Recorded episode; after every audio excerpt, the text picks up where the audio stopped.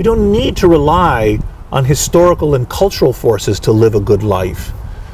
More ancient, more powerful, deeper forces are at work that have been shaping us for goodness for a much longer time. Boom, what's up everyone? Welcome to Simulation. I'm your host, Allen Saakyan. Super excited to be talking about our blueprint for goodness. We have Dr. Nicholas Christakis joining us on the show. Hello. Thanks for having me, Allen. Thank you so much for coming on. That's nice. It's really nice.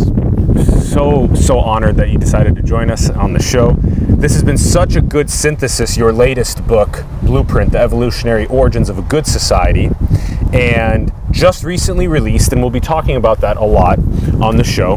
For those that don't know, Nicholas's background, he's a sociologist and physician known for his research on social networks and on the socioeconomic, biosocial, and evolutionary determinants of behavior, health, and longevity. He is a Sterling Professor of Social and Natural Science at Yale University, where he directs the Human Nature Lab. He's also the co-director of the Yale Institute for Network Science, and you can find all of the links in the bio to his profile there at Yale, as well as the Human Nature Lab, as well as his Twitter profile and the link to his recent book. All right, Nicholas, let's start things off with one of our favorite questions to ask our guests. What are your thoughts on the direction of our world? Well, um, I mean, that's like over home plate. I mean, that's what the book is about. I know that's not a hard question. Uh, I think I think when when um, I think for far too long, in my view, scientists and the person on the street have been far too obsessed with the dark part of our nature, um, our propensity to violence and selfishness and mendacity and tribalism. But I think the bright side has been denied the attention it deserves because equally we are prone to be good. Uh, we are prone to have these wonderful capacities for love and friendship and cooperation and teaching. And I would argue these qualities are more prominent, more powerful, more forceful uh, in us than, uh, than the dark side. And the reason is that if, if whenever I came near you, you, um, you were mean to me or, uh, or killed me um, or mistreated me in some way, I would have been better off as an animal being you know apart from you. We would have evolved to be solitary animals. So the very fact that we live socially in the way that we do uh, suggests that the benefits of a connected life must have outweighed the costs. And so the argument, my argument would be that over the long sweep of our evolutionary history, over 300,000 years, we've been shaped by natural selection to be endowed with these wonderful qualities, that these qualities are extremely powerful, that they are more powerful than the evil qualities, and furthermore, that because we've been endowed uh, with those qualities by natural selection, they are universal. They are seen in every human being and in every society uh, around the world. And furthermore, in contrast, for example, to Steven Pinker's arguments about the progress that human beings have made over the last few hundred years because of the philosophical movements and technological advances um, of the Enlightenment, beginning since the Enlightenment, uh, which no doubt have redirected human trajectory and the trajectory of our world to be better. We're safer, we live longer, we are healthier, uh, we have more technology, we have more democracy, more peace. He's no doubt right about all of that. But those forces are acting over, over historical time frames. And what I'm arguing is, is that we don't just, we don't need to rely on historical and cultural forces to live a good life. More ancient, more powerful, deeper forces are at work that have been shaping us for goodness for a much longer time. So that's my answer to your question, which I, you know, I'm glad to see you're asking. There is something that's so deep in our human nature, this desire to collaborate, this desire for friendship, this desire to co create mm. a positive, beautiful future together, to ensure peace between each other. All of these are so deeply rooted in us and since the dawn of time. And I like how you take well, us. Well, dawn back. of time goes quite a far, far way, back. back. Yeah, yeah, yeah. yeah. I would say dawn of our species, species. might. Yes. Yeah, yeah, yeah. Dawn of time is dawn another whole order of species, magnitude. yeah. Yes. It could, and it could potentially even go to the dawn of time with the way of all the other evolution of the species that they also have this this deep essence. No, because other species no other species don't live socially. I mean, I think that we are different than Hmm. uh, than. Um, the transmission of knowledge, things like that, that we can do. Yes, Yeah. but other species live solitary lives. We are we are different than um, than many insects. We are different than uh, than octopuses. We're different than uh, than um, you know reptiles and uh, and fish. Uh, so you know we we live socially in a very particular way. Mm-hmm. Yeah. And one of the things that I show in the book and that I argue and that is sort of paradoxical is that if you the, the more we study certain other social mammals, the deeper understanding we have about ourselves. And, and here's why, as an example. If you go and you map the social networks of elephants, like the, the, the mathematical structure of elephant networks, uh, well, actually, let me back up just from that for a moment. So, it's very common. Many species reproduce sexually, many species have sex with each other, but we do something else. We form long term, non reproductive unions to other members of our species. Yeah. Namely, we have friends. Yeah. And this is very rare in the animal kingdom. We do it, certain other primates do it, elephants, both Asian and African elephants, do it, and certain cetaceans uh, do it, certain whale species. So, this is an unusual feature that we evolved to have. This But couldn't you say that a school of fish or a pack they're not friends with each other. They're for long-term, non-reproductive unions to unrelated individuals. So those fish might be related to each other. They might be a transient interaction, like a herd of buffalo moving on a plain. It's not like I'm next to you as a buffalo and we're always together, you and I. That's a different kind of sociality, a different kind of social process. So I'm specifically talking about friendship. Okay. And um, so we do it, and so do elephants. And what's really interesting is, is that elephants, uh, and then as a result of these friendship connections, we form social networks with very particular mathematical properties. So, like if you map these networks and look at mathematical structures of these networks, they're very specific. And in fact, in some work we've done in my lab, we've we've sent people around the world. We have mapped networks in Tanzania and uh, Uganda and the Sudan and India and Honduras and in places around the United States. And again and again, the structure of the networks is the same. It's sort of universal, which is part of the point I'm making. which is that you have a certain amount of like close friends and these like these third degree connections where you can spread your That's another whole to- topic, but yeah. But for now, it's just that the like the, the the the structure of the network, the dots and the lines that connect them. Yeah. You can summarize that in various mathematical ways. is very similar around the world. Anyway, if you go and you map networks in elephants, you find that elephants have friends, and their networks look like our networks. Which is astonishing because the last common ancestor we had with elephants was 85 million years ago. That animal did not live socially. And so the elephants, by independent, convergent evolution, have fixated on the same type of social process that we have. They have friendships. They didn't need to have friendships. They make networks that look like our networks that needn't have been the case. But here's the punchline. The deep irony here is, is that by looking at the similarity between us and elephants, we can come to make the following argument. If we can share the capacity for friendship with elephants, we can share it with each other. The, the universality of this quality in us is proven in a way by its coexistence in this animal species. Yes. And furthermore, if you if you if you do anthropological investigations and you go around the world and you look for societies and you try to quantify is there a society without friendship? The answer is no. So this is a deep Yeah, and yeah. universal property within human beings, and we must we must have friends, and we must have them in order to be able to live socially. It's a it's a part of our nature. Yes. And even the nature of other species that, that we Yes. can look at and study. Will you show us on a network graph, show us what it would look like if you were the center node and then you had the similarities across species that we as a center node have connections, these Mm-hmm. spokes to other nodes that are then are, let's say, are friends. And then And they have their friends and, and so they on. have their friends and so on. In the book, there are pictures of elephant networks, and if you look at the pictures of elephant networks and you look at the picture of human networks, or you look at the picture of whale networks side by side, they're very they're indistinguishable. You know, you could see a picture of a human network. There are these dots and the lines. Uh, every dot is a person, and every line between them represents a relationship between two people, who's whose friend or whose sibling or whose mate, for example. And these these these dots and lines will form an intricate pattern that has a center and a periphery. And there'll be the social periphery, people who have relatively fewer friends and whose friends have fewer friends, and a, and a social center, people who have relatively more friends and whose friends tend to have more friends. And so you can map this graph, and in your mind's eye, you can also invoke a kind of metaphor of. Uh, uh, which is not exactly right, but at least you get a sense of it, like a tangle of Christmas tree lights, where every bulb is a person, and then the wires represent the connections, and you can imagine this dense gamish of Christmas tree lights when you take them out after a year in a box, and you try to loosen them up by pulling out the tendrils of the Christmas tree lights, and then they kind of spread out in front of you.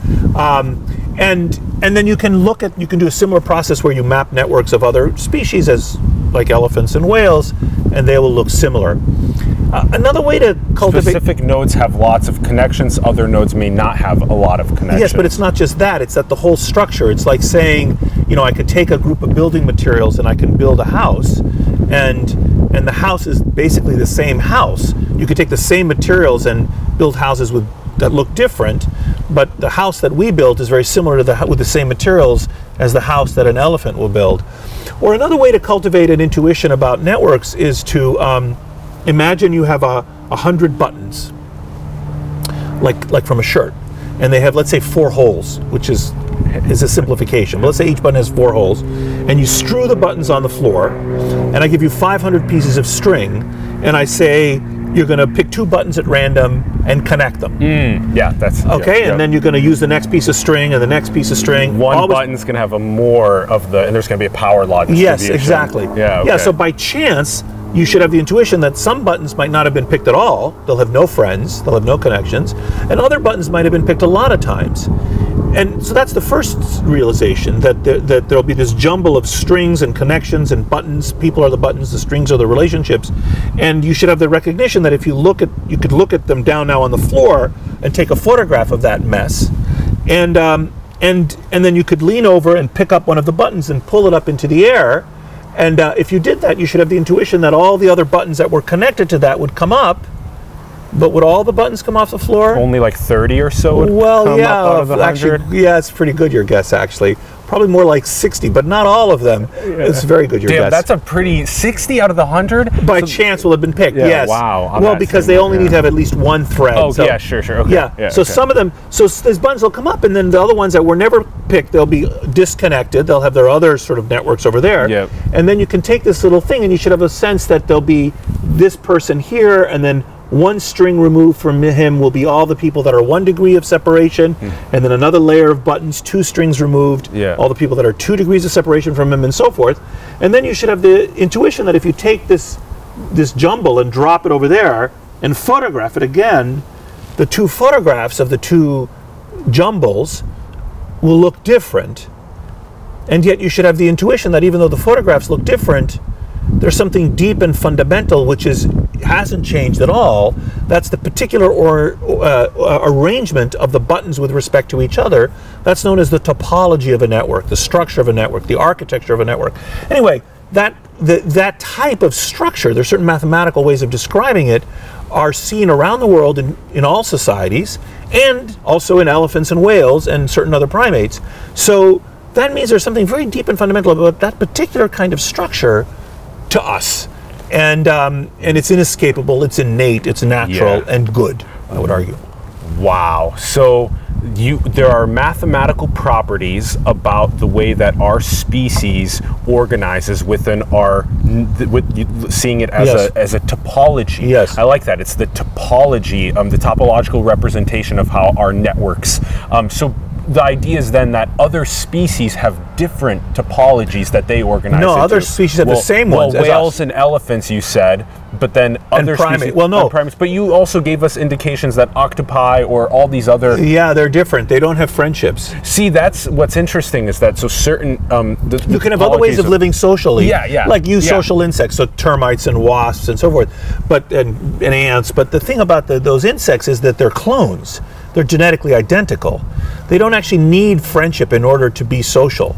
They just are nice to. It's like being nice to yourself if you're an ant. All the ants are the genetically identical. All the ants in a colony. You think that's what it's like? yes, yes, I do. Is that wow? So- is that really what? the so- ants? It would just be a bunch of clones. Like They are we're talking clones. like That's- millions of clones. It's like just.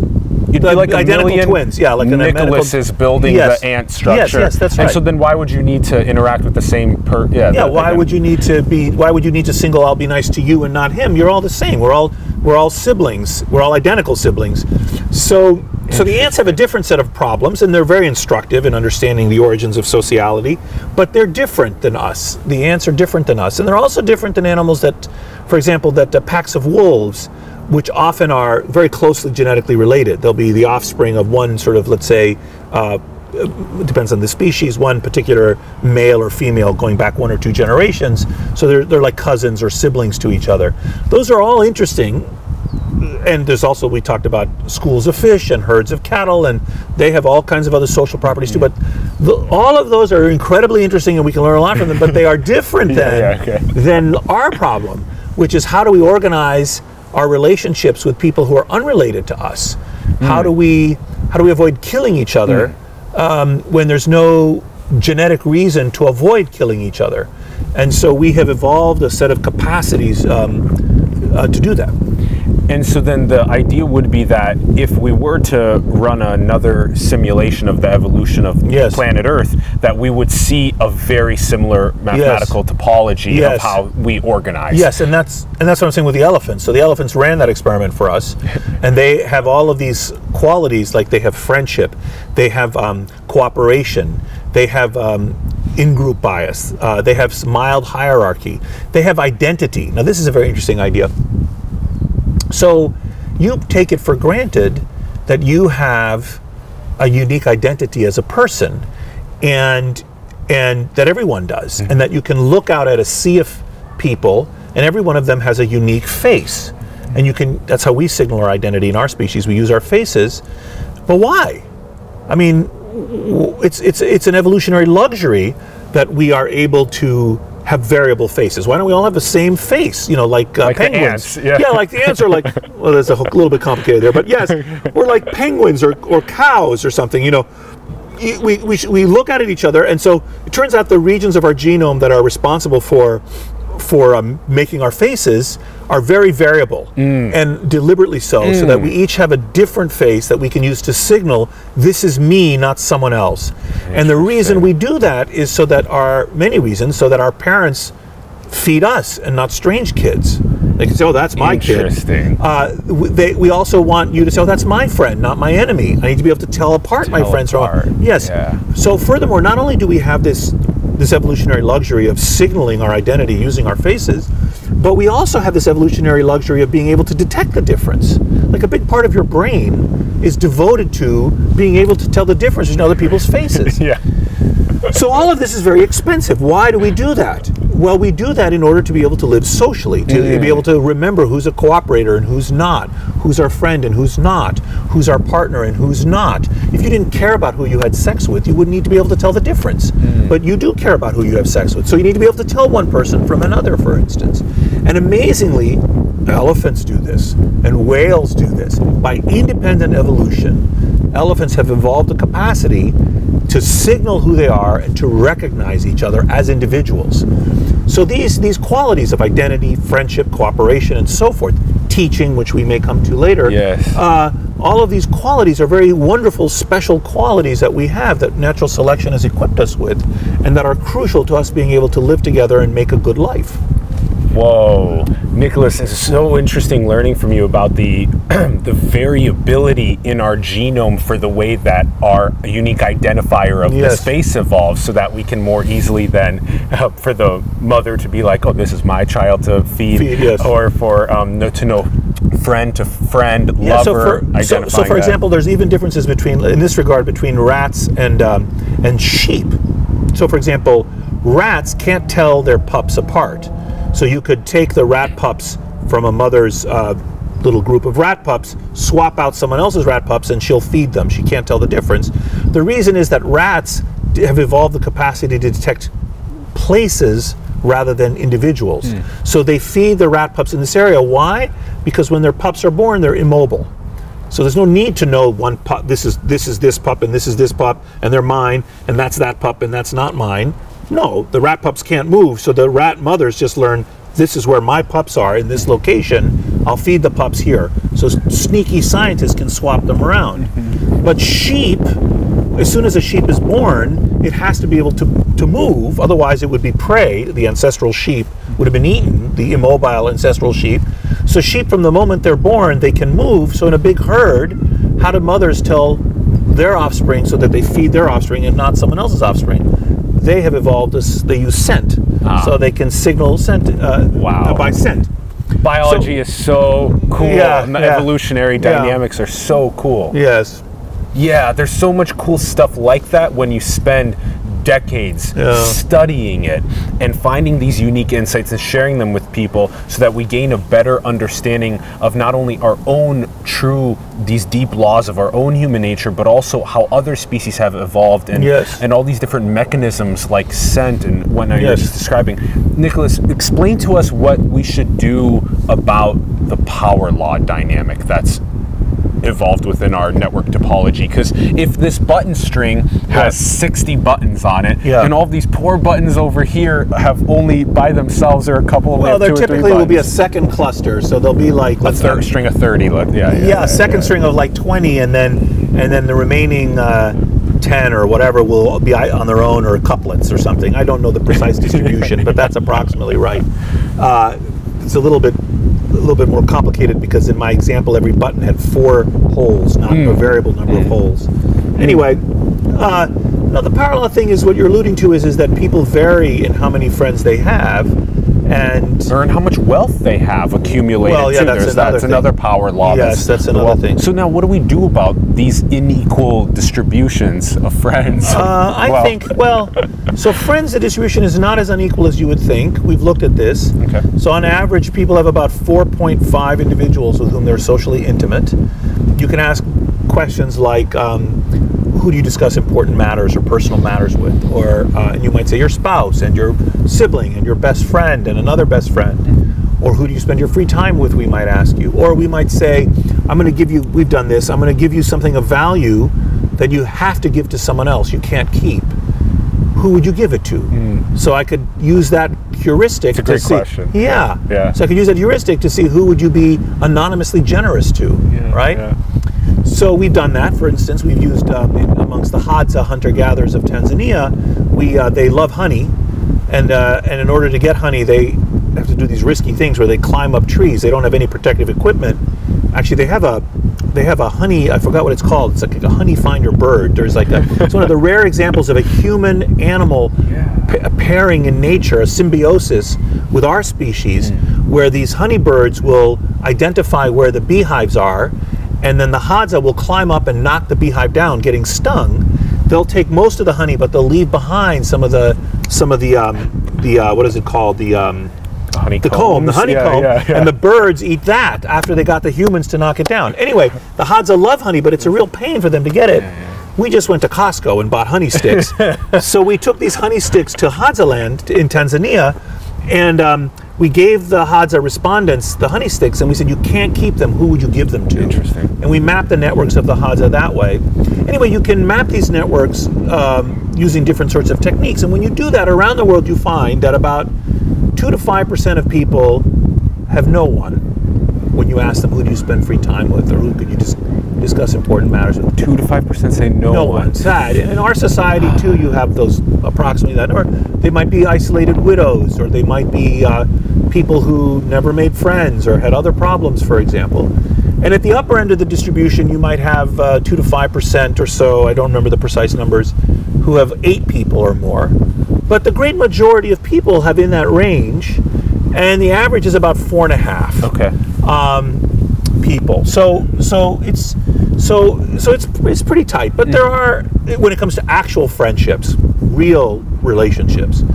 When you look at other sorts of things like phone calls or Facebook friendships or Twitter followers, then you get a more power law distribution where some people, you know, like the Kardashians or something, might have millions of followers and the rest of us just have 10,000 or 10 followers or something. Mm-hmm. And then what do you think we can do about the inequality in power law distributions for wealth or for? Well, that's yeah, a this yeah. is a tough one. Well, that's a different topic. I mean, I think that some inequality is a state of nature. People are born with different talents. It's called the natural lottery. Mm. Some people are born very tall and others very short. Some people very fast and others very slow. And some people are born very smart and others not so smart. And, and this just is just a play of chance, you know. Uh, now, some of that is sometimes due to the environment. If your mother was starving when you were in utero, this will hamper your own uh, life prospects. Birth, or I should stress by that example, I should stress that by born, I don't just mean endowed genetically. You, there can, you can be born to a poor parent, for example, or you, your birth order, or your mother could have had an infection while she was pregnant with you. So there are other kind of phenomena in the environment that can affect your life chances at birth. So when I say the natural lottery, that's what I mean. I mean things you didn't do, things that just you were gifted at birth. This was your life, or whether you're born in in Greece or in South Dakota, for example. You know, it just you know, just that's what happens. You know, that's just your lot. You know, that's the natural lottery. So some of that is some of that inequality that we see in our species is also seen in other species, other primate species, and is irreducible. And there may even be reasons for it. But that's different than the social lottery. The social lottery is then what does society do to you after you're born? And are you in a society which, for example, exacerbates the natural inequality mm. or compensates for it? Mm. So here's an example. Let's say some people are born blind and some are not blind. That's a working of the natural lottery. Mm. But then what does the social lottery do? Does it build a society in which we have braille books and and auditory, uh, you know, audible uh, um, uh, stoplights and uh, and elevators? And do we compensate for the natural lottery in a beneficial way, reducing the inequality? Or we build the neural prosthetics. Yes, or, or Yeah. we do other technologies, or or do we invest money in restoring sight to people who are born blind, Hmm. if that's possible in the distant future? Or do we build a society that exacerbates it? It's sort of, you know, it's sort of every man for himself kind of society, which then all of a sudden then widens the gap between the sighted and the unsighted. Hmm. So, so the social lottery is different than the natural lottery.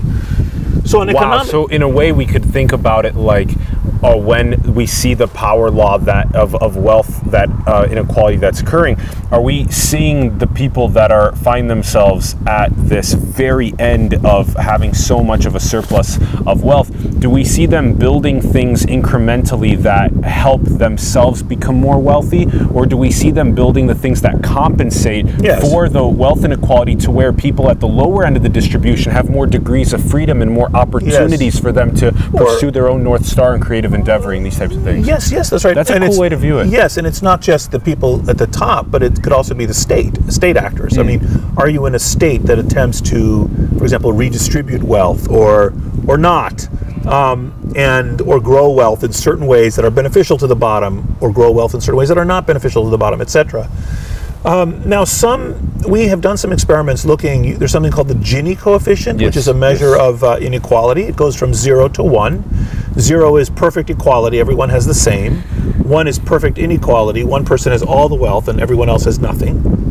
Um, and typically, uh, the Gini's range from let's say uh, zero to about 0.4 would be American or Moroccan level of inequality, and 0.2 would be sort of Scandinavian level of inequality. When people have gone to hunter gatherer societies that live as we did in the ancestral way, forager societies, and those people tend to have very few possessions, um, often because they have they're very mobile, so there's not a lot of stuff they can take with them, and they also don't have farm or, or, or cattle, you know, they, they don't have domesticated animals. So they have very few um, markers of wealth at all, but even in them, there is some inequality in terms of their assets. So that in- Study the burial grounds and things like that. yeah, or the To, goods. uh, Someone has a big bow and arrow, and someone doesn't. Someone has ten arrows, someone has eight, etc. So they, their inequality, their Gini is about zero point one two, for instance. But even in those societies, you know, if you interview them and you say, "Well, who's a good hunter?" They'll say, "He's a good hunter, and he's not." Natural lottery mm. or mm-hmm. social lottery. Your father taught you to be a good hunter. His father did not teach him to be a good hunter. Mm-hmm. Mm-hmm. So there's always some variation. And in fact, in Blueprint, I talk a little bit about how mild hierarchy or moderate egalitarianism is also a necessary part of a well functioning mm. society. Mm. Societies that are absolutely equal tend not to function well, they're very chaotic. someone's good at w- one skill and they are great to then go and teach other people that skill and then I pick up a different skill and I help them with that skill that I know and they help me with the skill that they know and we form into the hierarchies of competence that then help us do specific attributes that make the, fun- the, the entirety of the civilization function well with all of its unique components because we're all uniquely equipped in those competence hierarchies. Right, so you're exactly right. There could be that type of complementarity, and there have been some arguments about how variation in human beings, like, you know, you're strong and I'm smart, or you can see and I can, uh, you know, uh, row. Mm-hmm. Right, so on the on you know on the, the Argonauts, you know, Jason famously had one guy who could see very far. He had fantastic vision. You don't need all ten of the sailors to see far. Just one is enough to see where the shore is. The rest have to be able to row, and you need one guy who can navigate by the stars, right, and so forth. So you can form groups, or for example, ancestrally, you could have some people who are very good at locating prey, and other people who are very good at like spearing the prey. Let's mm-hmm. say. So you're talking about complementarity, but it doesn't just need to be that way because sometimes an exceptional individual can generate benefits for the people around them. Um, even without any complementarity. So, for example, a simple example of this might be someone who can who knows how to make a fire. So we're all ten of us in a group. We're cold. One guy makes a fire for himself, even selfishly, but then we all benefit from the fire, right? We can all warm ourselves by the same fire. So there, we don't even need to give him anything. He's happy to do that. He makes a fire just for himself, but he creates what's called an externality now that the rest of us can benefit from. So, anyway, there are many advantages to living socially. Oh, that is a good Yes, one. Yeah. yeah. Okay. Okay. I like that one. Um, all right. And I want to. So so much of of blueprint and so much of what now the study of indigenous cultures more deeply around the planet is showing to us, which is that we come from this same origin. We come from the same source. I'm curious what your thoughts are on us all coming from a same source or a same origin and what that can do to unite our species. Because you look back, you're like, who is your parents, their parents, their parents, my parents, my parents, my parents, and you just keep going back and back Yes. and back. It's the evolution of life in the first place. And so, uh, yeah. Well, there's a lot of discoveries right now in physical anthropology. Uh, the origin of our species keeps getting pushed back. So even 30 years ago, it was thought that Homo sapiens sapiens, our particular species, was 50,000 years old. But now people believe that anatomically modern humans have been around for about 300,000 years. And a lot of the new genetics that is being done on um, on uh, discovered bone fragments shows that we, we we still spread out of Africa, but there were probably multiple migrations, and more importantly, we interbred with Neanderthals and Homo floresiensis and other other hominids that um, had preceded us or succeeded us as uh, out of Africa. So the story is, is changing even as we speak, and so some of the variation. Um, across humans may relate to interbreeding with some of these other hominid species, but in general, the way you told it is correct. That if you go far back far enough, we all of us, you know, are descendant from the same ancestral group of hominids, um, and that's just sort of even the- pleasing in a way. Even the you think about- seed of life, and even the yeah, well, if you go all the way back, Yeah. yes. Well, yes. I mean, we can speculate about where life came and from. Nicholas, then the question would then become: Is and this is what so many of the indigenous cultures are are are pointing out is that is our species disconnection from the origin and how we all come from that same source is that the reason why we have so many of the issues in our civilization today Uh, no, I wouldn't go that far. I mean, first of all, even among other some of the other animals we discussed earlier, you know, so one pod of killer whales who have identity and cooperation and friendship and all these qualities can be rather mean to other pods of killer whales, and you know they're not humans. Same with with chimpanzees. Chimpanzees, groups of chimpanzees have this just like we do have this sort of tribalism, this sort of in-group bias. You know, us versus them, and they'll patrol the perimeter of their turf, and they will kill and eat other chimps that they that they murder. Um, so but it is our highest potential pinnacle state of being to embody that deepest sense of empathy for the other that is with their unique expression artistic expression of existence on this on this well i would agree with that spiritual claim but i would i would dispute I mean, there's a kind of you're sort of sneaking in a kind of teleology there, where you're imagining that you know that that is the the only or right way. My claim at the beginning was not that natural selection wanted to make a good to endow mm. us with these good qualities. My claim is only that these good qualities countermand the bad ones, mm-hmm. which also exist. Mm-hmm. And uh, and the claim of the indigenous would then be something along the lines of that because the species has deviated away from this natural spirit or source of our origins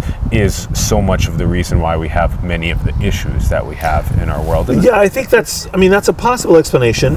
Um, I think that, um, I think that there are ways in which the worlds we make for ourselves now, because of our capacity for culture, which we innately have, the ability to be a cultural animal is itself a product of natural selection. So we can each fashion these cultures, we can make these enormous technological civilizations.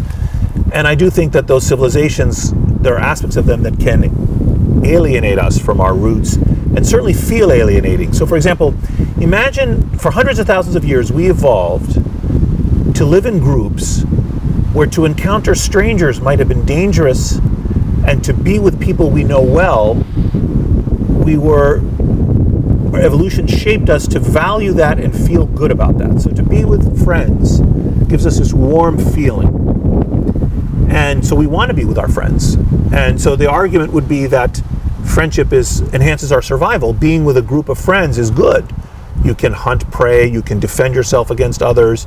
So we come to feel, hey, it's good to be with friends because those people who felt it was good to be with friends and hung out with friends were more likely to survive compared to those people who were indifferent to the presence of their friends. Okay, so you can construct that whole argument about how we have these uh, these um, these these uh, warm feelings.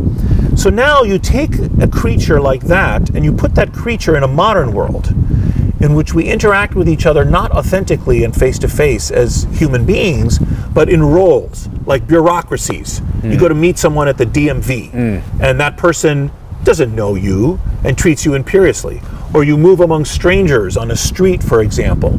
Or you go to a workplace and you have superficial, inauthentic interactions with other people, mm. all of which are products of modernity. Mm. And, and those make a creature like us sense danger. Mm. We, we find that alienating. We find that inconsistent with our nature. We find that mm. uh, uh, you know discombobulating. It, we, we sense that that is potentially a dangerous and and um, unwholesome set of social interactions, and so we crave a kind of authenticity and real face-to-face interactions.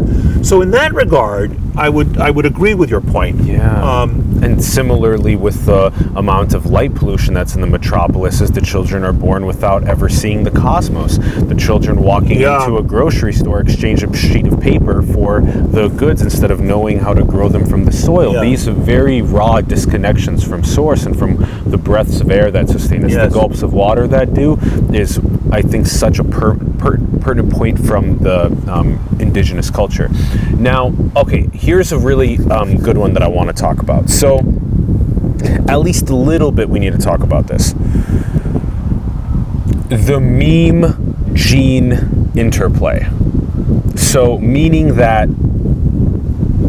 the way that we have now told stories, the way that we have now built tools that have shaped us. We've built cities that have shaped us. This is actually directly from these artificial cities that we were just talking about, how that's shaped us. So, in the memetic evolution, cultural evolution is just moving way faster. The devices that are mm-hmm. everywhere now that are shaping us and the way that we socially interact way faster than the ge- slower genetic pace of evolution. How do you see that interplay between memetics and genetics, and even people that are choosing to just be like, like in Silicon Valley and so many other places. They're like, I need to climb up the competence hierarchy. I'm not having children for a long time, maybe even not ever. I just have to keep climbing this competence hierarchy. Yeah. I have to spread these memes, these ideas. All 8 billion people are my children, my brothers and sisters. I will spread ideas to them rather than having one child and spreading ideas to them. What are your thoughts on things like that? Okay, well, I can go in two directions with that. First of all, uh, so this whole notion of memes has gotten far from its original sort of more narrow meaning, uh, which I think Dawkins uh, was trying to argue for, which is a sort of self-replicating idea, just like a gene is a replicator, right? It's in a host, and it replicates itself. Um, so I think one of the most famous examples of this was the the meme that kill the infidel. So kill individuals who don't share your religion. That's a very powerful idea because if people don't share your religion, you kill them and there are fewer of them. So therefore, people with your religion that have the belief kill those that don't have your religion become more numerous. So, so, so, but memes has now come to mean just sort of ideas that spread, you know, from my brain to your brain, for example. And um, and there's a sense in which that's the case. But I'd like to then broaden that and address more directly your question, which is this notion of gene culture coevolution, for which there's a ton of work being done in labs around the country. Uh, Joe Henrich is and uh, Ken and uh, and Laland in, in Scotland. There's some uh, and uh, and Boyd and Richerson and uh, there are a lot of people that are thinking deeply about about gene culture coevolution. So the idea here is is that um, that human beings have been endowed with the, the capacity for culture. We um, we've also been endowed with the capacity to accumulate culture. So we don't just distribute information and ideas laterally across space. We also distribute information across time, Yes. which means that we accumulate all of the knowledge from the past. So when you are born today, you are born into a world in which calculus has been invented already, and animals have been domesticated, Yep. and someone built roads. A hundred billion humans built the civilization. Not a hundred billion, but uh, That's about what the no, no, no, no. anthropologists are citing the numbers. hundred billion people. B, yeah, 100 billion people before us. You were just No, no, that the- number can't be right. You were just giving the numbers of five plus million years of what is a per? What are we definitely? yeah, yeah, yeah. But Homo sapien- I don't think. I think that uh, I, I don't know the precise numbers, but I would be stunned if there had ever been hundred- 100 billion 100 people had ever been li- lived. I could be right. I could be wrong. I don't know. It seems very high to me. Okay, but anyway, All those people worked so, so, hard, hard, to, to, produce. this. Yeah, however many they were, there were a lot of them. They worked very hard to produce all this stuff, and we're just born, and we inherit it on the day we were born. We get all of this stuff, knowledge about the stars, and about uh, nano fabrication, and about uh, the tides, and figuring out longitude and latitude, and how to build roads, and chisel stone, and and milk cows, and you know all of this stuff that other people had invented and given to us. Then we build on that foundation and create new stuff and transmit it and so forth. So so culture accumulates and evolves, and um, and people experiment constantly. So by chance, occasionally we discover an innovation. And in the hmm. book, I talk about, for instance, cumulative culture with respect to arrow poisons. You know, how did they? How in the Amazon do they make you know poison darts? And the preparation of curare, for example, which is not easy to do. You know, over hundreds of years, these people figured out how to prepare curare in very specific ways, in very specific steps. And, and it's this capacity for culture that actually makes us the ascendant species on the earth. We have pathetic bodies. Our bodies would be unable to survive in all these environments. And yet we can make parkas and kayaks and dig wells, and we can live in deserts and the Arctic. And, uh, and we transmit that knowledge, and it's that, that capacity for culture that allows us to have a social conquest of the earth, as E.O. Wilson says. Mm-hmm. Anyway, mm-hmm. so all of that is happening, that cultural evolution, and in parallel to that, we also continue to evolve, as you said, at a somewhat slower pace genetically. But the amazing thing is, in the last 30 or 40 years, people have begun to understand how these two parallel systems interact. And my favorite and simplest example of this is the example of the domestication of cows. So, so, so humans have an enzyme in us called lactase uh, that's able to digest lactose, which is the principal sugar in milk. And all of us have lactase as babies. Why? Because we're suckling at our mother's breast and we drink milk and we need to be able to digest the milk that our mothers feed us. And after we're weaned, we no longer have lactase. Why? Because there's no milk in our diet. There's no reason for us to be able to digest milk in adulthood. And yet, uh, billions of people today are able to do that. Why are they able to do that? Well, it turns out that uh, between three and 9,000 years ago, human beings had a cultural innovation, which is they domesticated cattle. They figured out how to breed cattle and feed cattle and contain cattle and create an animal that was available to us to eat and to milk, Milk, and yeah. drink the milk.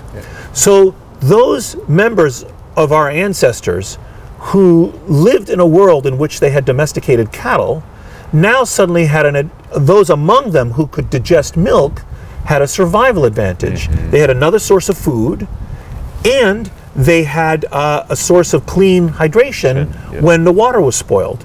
So those individuals who by chance had mutations that had sort of lactase persistence into adulthood outperformed, outbred, had a Darwinian fitness that was higher than those that do not. And what's seen when you go, and this has been worked out by Tishkoff and other scientists, when you go and you look in Africa at those populations uh, in the last three to 9,000 years, there's been a, multiple domestications of cattle and multiple independent evolutions of the ability to digest uh, lactose that occur in specific populations, but not in nearby human populations that didn't domesticate the cattle. So here we have an example of something human beings invent in historical time, three to 9,000 years, that changes the environment around them, feeds back on them and acts as a selection pressure, and, and changes the trajectory of our genetic evolution. Now all these humans, billions of them, have lactase persistence. And it's not just cattle, there are many examples of this. So it's quite possible that our invention of cities in a similar time frame is making us smarter. Those among us that can live in cities, that have brains that allow us to live in cities, may actually be getting smarter. Um, so different kinds of brains are required to live in cities, let's say, than to live in the country, for example. So here we've invented cities, and again, we're changing that. Or a simple example it might be, you know, medieval lens grinders invent this. I would have died 10,000 years ago. I would have been eaten by a lion, but now I can live. So I pass on my genes for myopia to my children, myopia to my children. And so the species is becoming more myopic because we invent glasses and indoor rooms, it turns out, and books and so forth. So, mm-hmm. anyway, gene culture coevolution. Yeah, well, also that you gave this example, you, you've given so many of these other examples in your writing as well, where you have these little subculture pockets that develop unique skill sets based on their environments and what they need to do to Yes. survive in those environments. And then that has that gene culture coevolution that's occurring. And Can then- occur, yeah. That can occur. And what about taking that all the way up to today with these claims about, well, I want to spread my memes out to all 8 billion people. I don't want to focus on genetics. I want to focus on memes. And now I have information technology so I can spread memes way faster. Yes. So what do you, what are thoughts? Well, I think, I mean, if you're asking, is the internet changing us? I think we won't know the answer to that for a couple thousand years. But I think yes, if I had to guess. Could memetics be more important for climbing up competence hierarchies than genetics now? Yes. Yes, I think the capacity to to manipulate information is hugely important and getting more so. But a, a simpler example might be Google Glass. So let's say Google Glass, you know, has facial recognition software and can call up the internet. So I'm walking through down the street and the glass is detecting everyone I see and pulling up their biography and then using natural using uh, artificial intelligence to label them friend or foe. So I no longer something that was crucial for hundreds of thousands of years in our evolution, which is to detect other people. Yeah. Remember we talked about that earlier, detecting individual identity and knowing whether they mean you ill or well, we can delegate to a technology. Yeah. So I no longer need to be quite as social a creature. I can just rely on a technology to recognize other people and call up their data and uh, tell me whether they are friendly or, or mean me ill. And you know, feed into my ear, say this person is your friend. You know, his name is Allen. Treat him well. Versus, you know, this person is a bad guy. You know, we find him in the criminal database. You mm-hmm. know, walk away. You know, this mm, kind of thing. Mm. So, um, so that, that that kind of technology, I think, is going to reshape how we interact with each other, but over very long time periods, not over, you know, the the people you alluded to who are climbing this pyramid in their own lifetimes. They're they're not going to change the species in 50 years. It's a, these are long horizon things, but but still discernible over historical time. it's it's interesting looking at what kids 50 years from now will be saying about what we used as these technological appendages and how they affected gene culture coevolution. Yeah, I'm sure. I wouldn't say 50 years necessarily, but but there absolutely are things, technologies that we're inventing now that are changing the fitness landscape for human beings, that are enhancing the prospects of Yeah. survival for some of us and not for others. And faster than ever doing that I would s- process. yes, um, but it's not just the speed; it's like the impact of selection. So, for example, elephants are evolving in real time right now to be tuskless. that was a crazy example. Yes. So Yeah. right now, in in the last 30 years, because of human predation, and elephants that don't have tusks survive. Elephants with tusks get killed. Insane. So, but that's a very powerful selection force. In other words, hunters go out and kill these and not those. There's nothing quite as powerful that's affecting us, right? There's not like half the population is being exterminated because they have this these set of features, Yes, yes. and that would rapidly weed it out. Yeah. Um, so, some people speculate that we'll all be more religious in the future because one of the ascendant memes right now has to do with reproduction. So, educated people tend to have fewer, mm. and non-religious people tend mm. to have fewer children than religious people. Mm. So, mm-hmm. so brains that are endowed with the capacity for religion tend to be more fecund. So, in, in this historical moment, so um, so you're going to get more of them. And what are the future religions that don't necessarily yet exist that can potentially bring the entire species together? Again, something like we all come from the same source, we all come from the same I don't origin. know. I mean, I like you know, I like like I like I'm very partial to the Star Wars religion. You know, the Jedi, the, the you know these old uh, you know the notion of a force. But uh, I find it very hard to imagine that human beings will converge on a single religion. That doesn't seem likely to me. is Nicholas, would you say that that this world that we live on and the entire process of going from source until here and all that is is this one big artistic expression I don't know the answer to that question. what does it I mean, my like? favorite, my favorite, my favorite answer to that question is in uh, in um, Stephen Hawking's A Brief History of Time. He very nonchalantly says, you know, when they're working, he's just trying to figure out when the Big Bang occurred and how, and he's solving problems having to do with black holes. And in that mechanical voice of his, he I can't imitate it. I wish I could. He says, while these discoveries do not shed light on whether there is or isn't a creator, they do put a constraint on when he did his creating. So, you know, I uh, I don't think we can answer those types of questions with science. I we were talking about this beforehand. I really hope that science can get to the point of being able to better poke and probe at that, because then that will be a, a more beautiful melding between spirituality and science in the future. Um, okay, I, we really need to talk about this subject.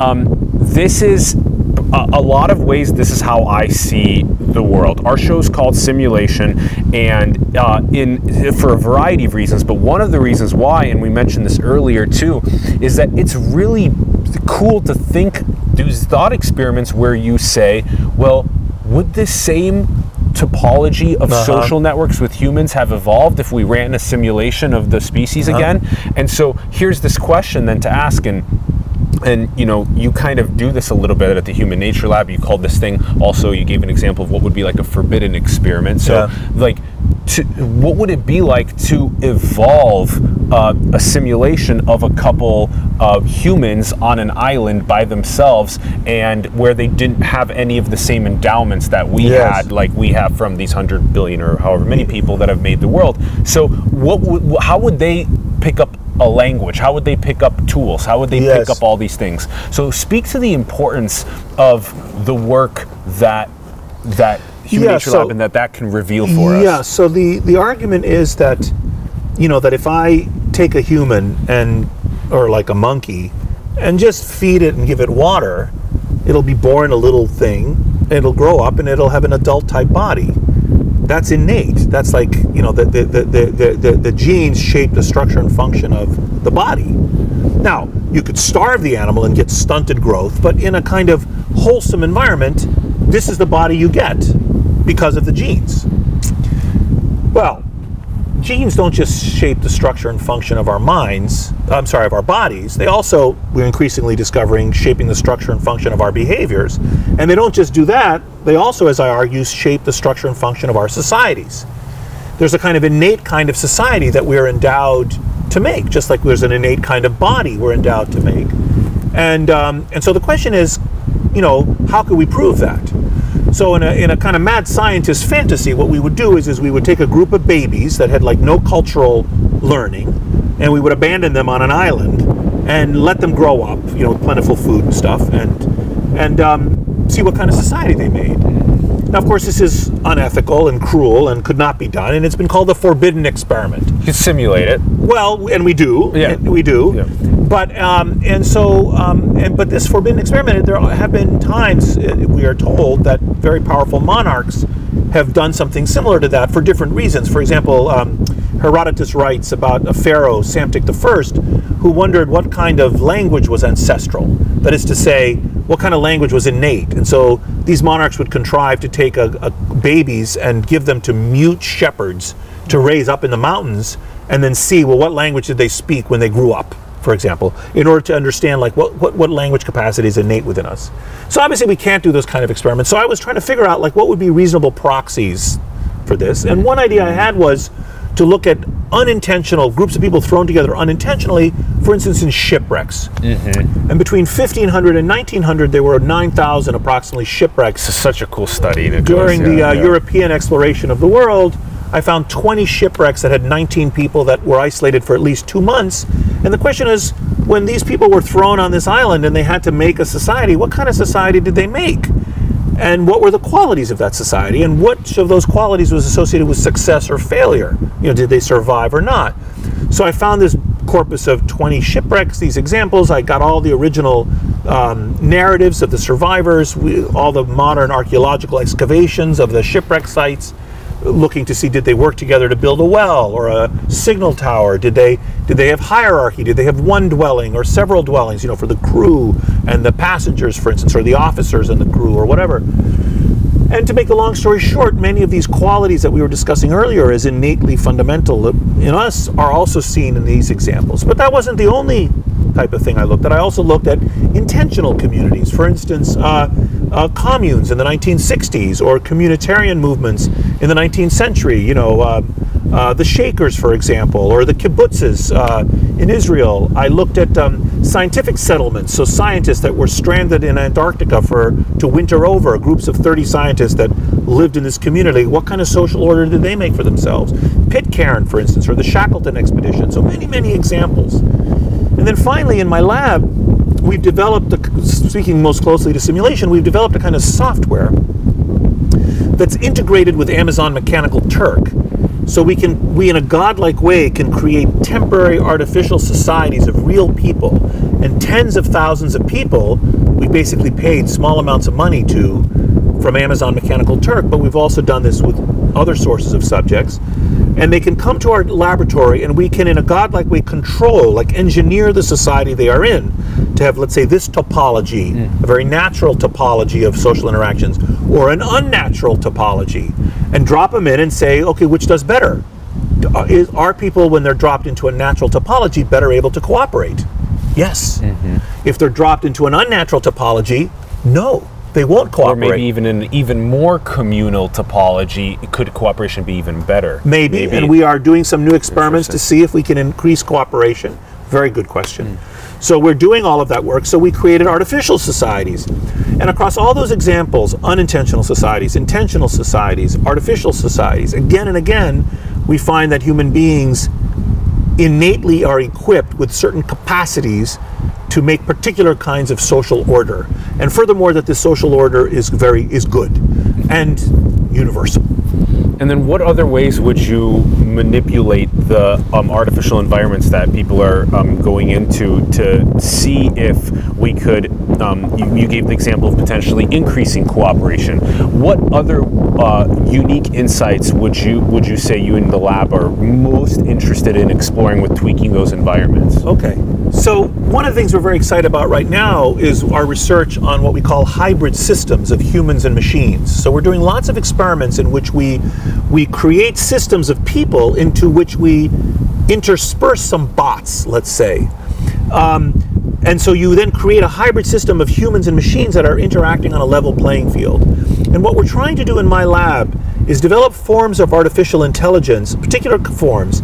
So we're not interested in developing super smart AI to replace human cognition, like AlphaGo, for example, that can play Go, or the poker playing uh, AI, which is unbelievable. No, we're not. We're not inventing super smart AI to replace human cognition. We're developing dumb AI to supplement human interaction. So the question is, can we develop machines that when we intersperse them into humans, because the humans are smart, the machines act like catalysts lowering the activation energy and facilitating the interactions or reactions between humans. Mm. Let me give you some examples. So, a, a, very simple example might be Alexa or other kinds of personal assistants. People don't realize that those assistants are programmed to facilitate your interaction with that assistant. And so that, that assistant, for instance, is programmed to be very obedient. It doesn't require you to say, please, Siri, or thank please, you. thank you, none of that stuff. So you then get and trained to behave very rudely.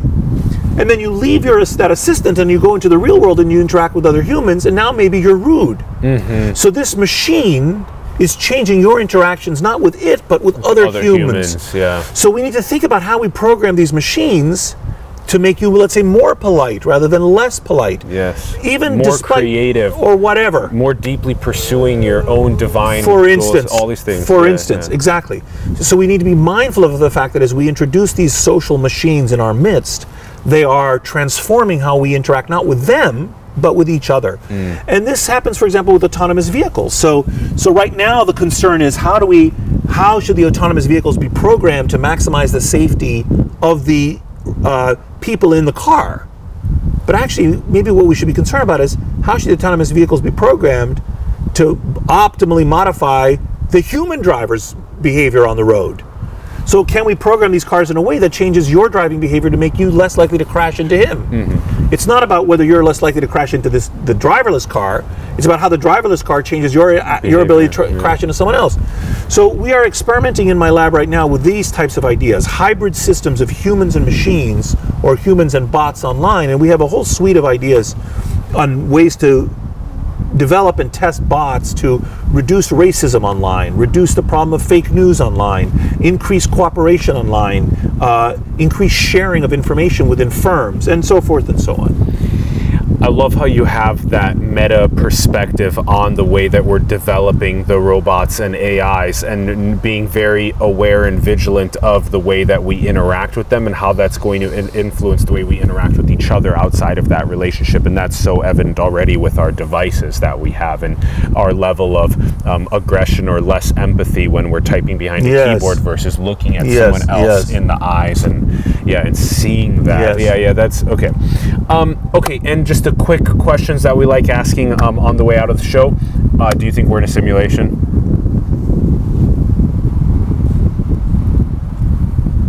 We could be, but I don't think we are. And why?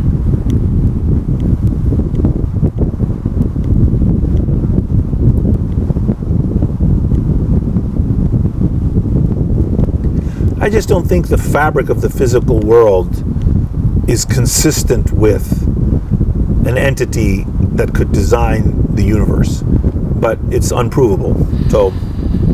And then, what do you think is the most beautiful thing in the world? Consciousness. And why? Well, because that's how we are endowed with the ability even to see the world, right, and to think about it. I mean, absent consciousness, I don't, I don't think we would even be, we wouldn't even be able to ask these questions. So, mm-hmm. I think, I mean, there are there's a whole category of things which I'm sure you've thought about, which arise because of what's known as the phenomenon of emergence, right? So wholes have properties not present in the parts. The whole is greater than the sum of its parts. And so the fact that you can take a set of neurons and interact and connect them in a particular way and because of that pattern of connection you get consciousness is miraculous to me consciousness is an emergent property of neuronal tissue And then there's also the panpsychist ideas of consciousness. Is everything is all that is? Yes, whether the- of- yes. yeah, yeah, these are very interesting Yeah. things. I, I, Nicholas, this has been such a pleasure talking to you. It's been an honor having you on. Oh, you thank on you for having me. We're Thank so you, Allen. Thank you so much for having me. so grateful. That's great. Thank you for all of your incredible work in the space. And also, thank you everyone for tuning in. We greatly appreciate it. We would love to hear your thoughts in the comments below on the episode. Let us know what you're thinking. And also check out the links in the bio below. Check out the links to Nicholas's pages as well as his lab, his Twitter profile, and his newest book, Blueprint The Evolutionary Origins of a Good Society. Please check that out and go and share more conversations with your family, your friends, your coworkers, people online about the subjects that we discussed today, about our blueprint for goodness. Go and share those, everyone and also support the artists, the entrepreneurs, the spiritual leaders, the organizations around the world that you believe in. Support them and help them grow. Support Simulation. Our links are below. To our Patreon, our cryptocurrency link, our PayPal link. You can design cool merch and get paid as well. Support us. And go and build the future, everyone. Manifest your dreams into the world. Thank you so much for tuning in, and we will see you soon. Peace. That's Thank a you. wrap. thank you so much for having me That was great. so fun.